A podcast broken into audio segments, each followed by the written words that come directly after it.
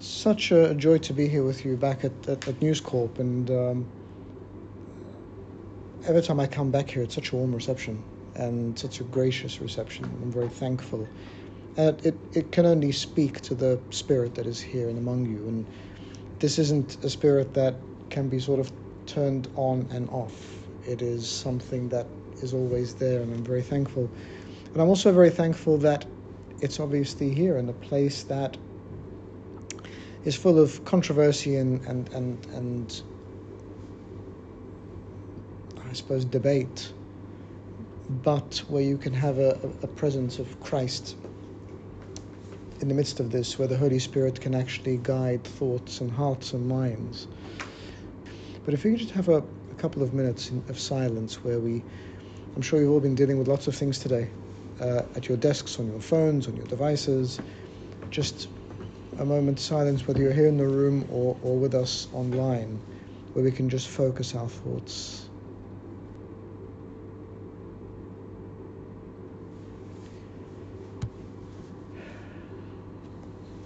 Thank you. Whether you're working in a large corporation or you are on your own, whether you're here in the office or at home, as many people are now, there is sometimes a tendency to forget that we are part of something bigger. We feel very alone, we feel very isolated, we feel that we're going through things on our own, uh, independently. And we forget that ever since the birth of the church, the first church, before these divisions we've created, it has always been the body of Christ, with Christ as its head and all of us as members. Equal, equally loved, equally cherished, equally important, equally valued. Our Lord, when He speaks to His disciples in Gospel of St. John, chapter 16, um, starting in verse 31, we read, Jesus answered them, Do you now believe? Indeed, the hour is coming, yes, has now come that you will all be scattered, each to his own, and will leave me alone. And yet I am not alone, because the Father is with me. These things I have spoken to you, that in me you may have peace. And then he concludes by saying, we all know this verse, we all rely on it very often In the world you will have tribulation, but be of good cheer, I have overcome the world. He doesn't say you've overcome it. He doesn't say you're going to be empowered. He doesn't say I have given you the authority as he has in other parts. When he speaks in this at this particular time, he says very clearly, in the world you will have tribulation, but be of good cheer. I have overcome the world. Mm. And I think that's what we need to keep reminding ourselves of. And I don't mean to pitch this as a situation where we are always in conflict and always fighting and, and always struggling because the reality is that's not our Christian experience. There are some times when we do struggle and fight and we, you know, have very difficult times, but there are other times when we feel immense joy, joy in fellowship, joy in, in His presence and the knowledge of His presence. And, and that is incredibly important. I'm sure we all face situations in our lives that overtake us mm. and overcome us, and we don't see, we can't see past them. Um, one reflection I've always had that's helped me is that if you're driving your car and you're coming up to a large monument or a large building, you come up to it and it gets larger and larger and larger but there is a moment in time where it is the largest and maybe you can't see anything else. At that moment in time, you drive past it. Hmm. and it becomes a vision in your rearview mirror. And as you keep driving, it becomes smaller and smaller and smaller until it disappears. And what I found in, in my life is, is that that is a really encouraging way to look at life. Um, we face struggles and troubles, You'll face struggles here at work, you'll face struggles at a personal level. We all face struggles. And as we approach them, they get bigger and bigger and bigger, and at some stage, it is all we can see. But we must be assured that however it ends, wherever it ends, it ends. And at that point, you drive past it, and it gets smaller as you move away from it.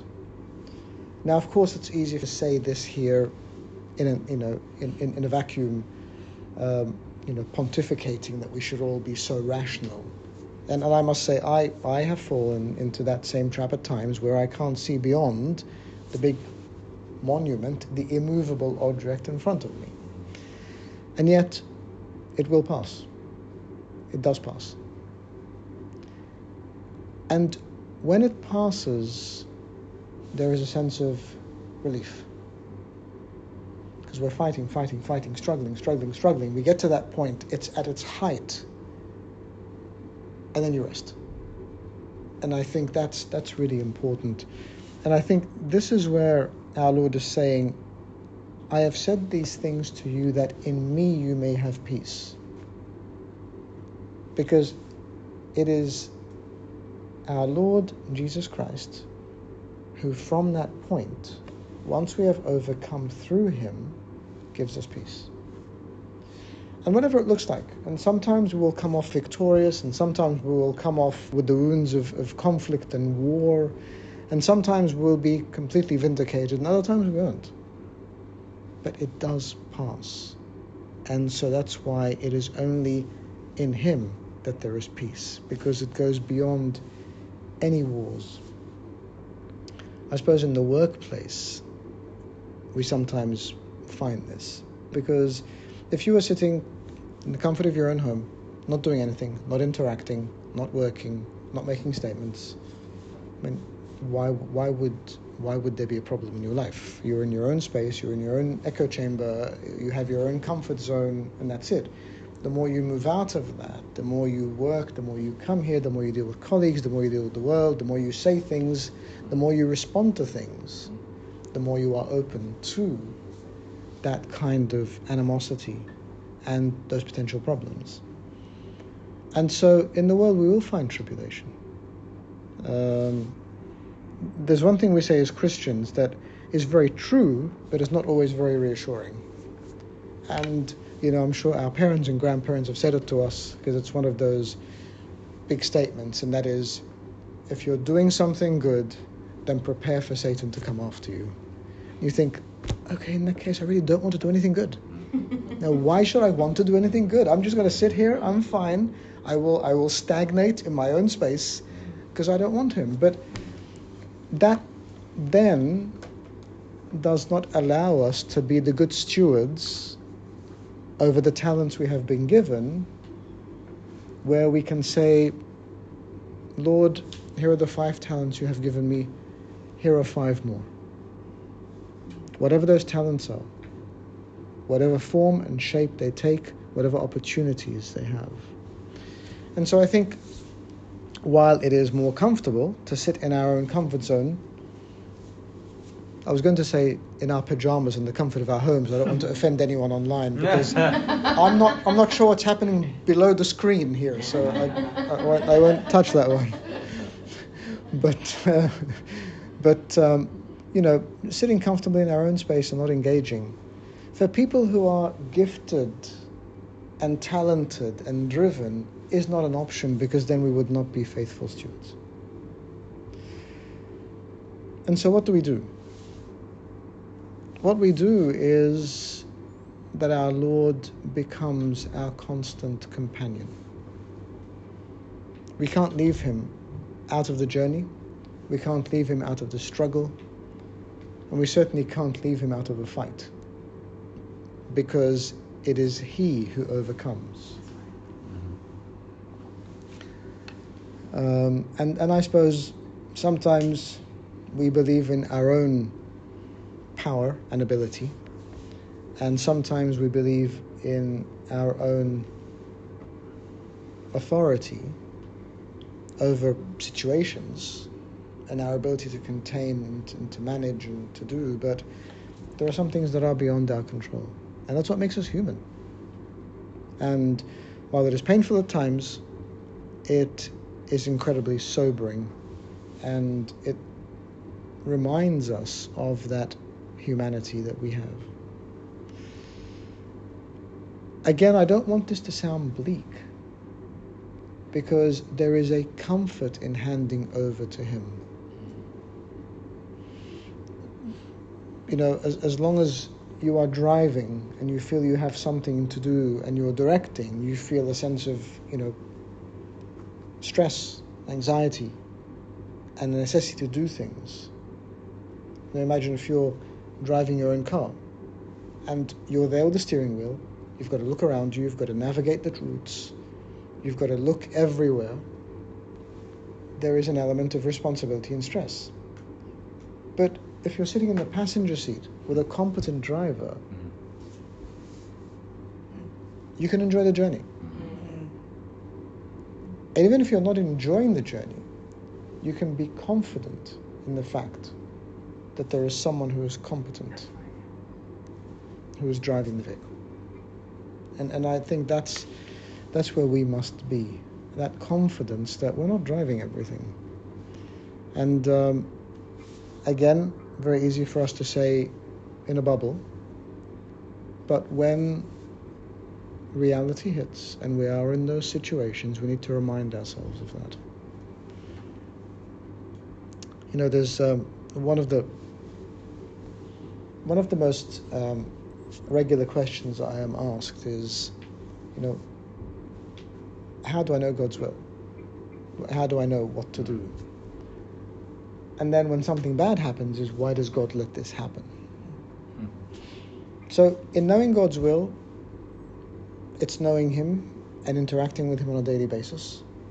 It is being able to understand Him out of a sense of relationship and continuity of relationship, not just a sporadic, um, only when there is need interaction. And then when something befalls me, I think, well, is this from God or is it not from God? And I think that is a very traumatizing question to ask because we'll never know. But my reflection on it is this we are in the hands of a mighty and loving God. And as long as we stay in that hand and we are protected, whether the hits are coming from outside just because of the lives we live and challenges around us, then His hand is protecting us. If He is enabling us to go through this so that we become formed and shaped and purified, then again, He's going to protect us. So the question is never, why is this happening? The question should be, where do I want to be when it happens? If I am in His hand when it happens, whether it is from outside or He is allowing it, it is going to be for my good and in my interest and for my protection. And, and that is something we really need to always remember. Um, and it's something we need to remind each other of. I think, and I don't know how your fellowship works here, but the idea of Christian fellowship is that, as we read in Ecclesiastes, two are better than one. There is an accountability, so that you know I have enough people around me to constantly remind me of my own humanity mm. which sometimes is a good thing. Mm. no, it's always a good thing, yeah. because because then if if I'm not acting properly, if I'm not thinking properly, then hang on, just wait, and I'm reminded. And likewise, if I see someone who is accountable to me, and I feel the same thing, then I can share that same perception and experience. And sometimes it is important for us, essential for us, to hear it from outside our own selves. I had a very dear friend of mine, Anglican bishop, who's now passed away, and um, having dinner with him, and um, he said, You know, we always use this expression, it's a storm in a teacup. Then he said, but if you're inside the teacup, that's all you see. So someone outside can say, listen, it is fine, it's contained, it's it's it's controlled. But if you're inside that, that is all you see and experience, and it is on, your only experience of life. So always have someone by your side who is outside the teacup. You know, another image. I grew up in Australia, and um, on Saturday afternoons, there was always one of those old, old Tarzan movies. And in those Tarzan movies, there was always a scene where there was quicksand. Mm. Yes, that's right. And in that scenes with quicksand, you would always have someone going down further and further and further, and then have someone who is heroically throwing them this thick reed. And I didn't realize that trees could have reeds that thick, but obviously in Hollywood they can. And then they hold it and they pull themselves out. Well, that's someone pulls them out. That necessitates for someone to be outside the quicksand. Mm. Yeah. So, whether you know when, when I'm in the quicksand, I need to make sure that someone is outside it. And if I'm trying to help, I must make sure I don't jump into the quicksand because that is not going to help anyone. Because that puts me in danger, and certainly does not help the person already in there. Now, scripturally, moving away from Tarzan, this is about, you know, not only building our house on the rock, but standing on the rock. And having people around us who stand on the rock. And this is why in Him we have peace. Because as long as I have someone by my side who is standing on the rock, who is able to throw me a line, and is able to either allow me to pull myself out, or if I'm tired, to pull me out, then I am safe in that knowledge. And I think that is the beauty of the Christian message and the fellowship we share.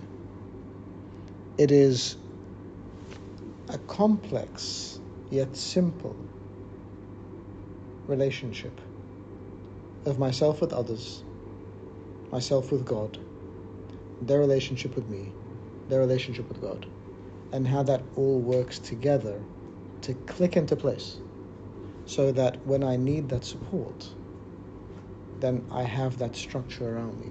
There is a reason why there is so much mention made of the body of Christ. There is a reason why we are told that two are better than one. There is a reason why our Lord sent them out two by two before his face. There is a reason why we have fellowship and we are able to walk alongside each other. And so I think we give thanks for that fellowship. First of all, the fellowship with our Lord Jesus Christ, and also the fellowship in our Lord Jesus Christ.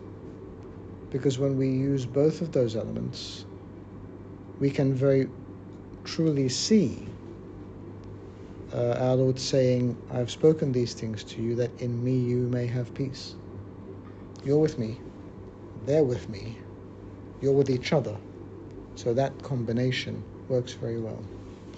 And then we're more reassured because he talks to us about reality. In the world you have tribulation, but then the promise be of good cheer. I've overcome the world.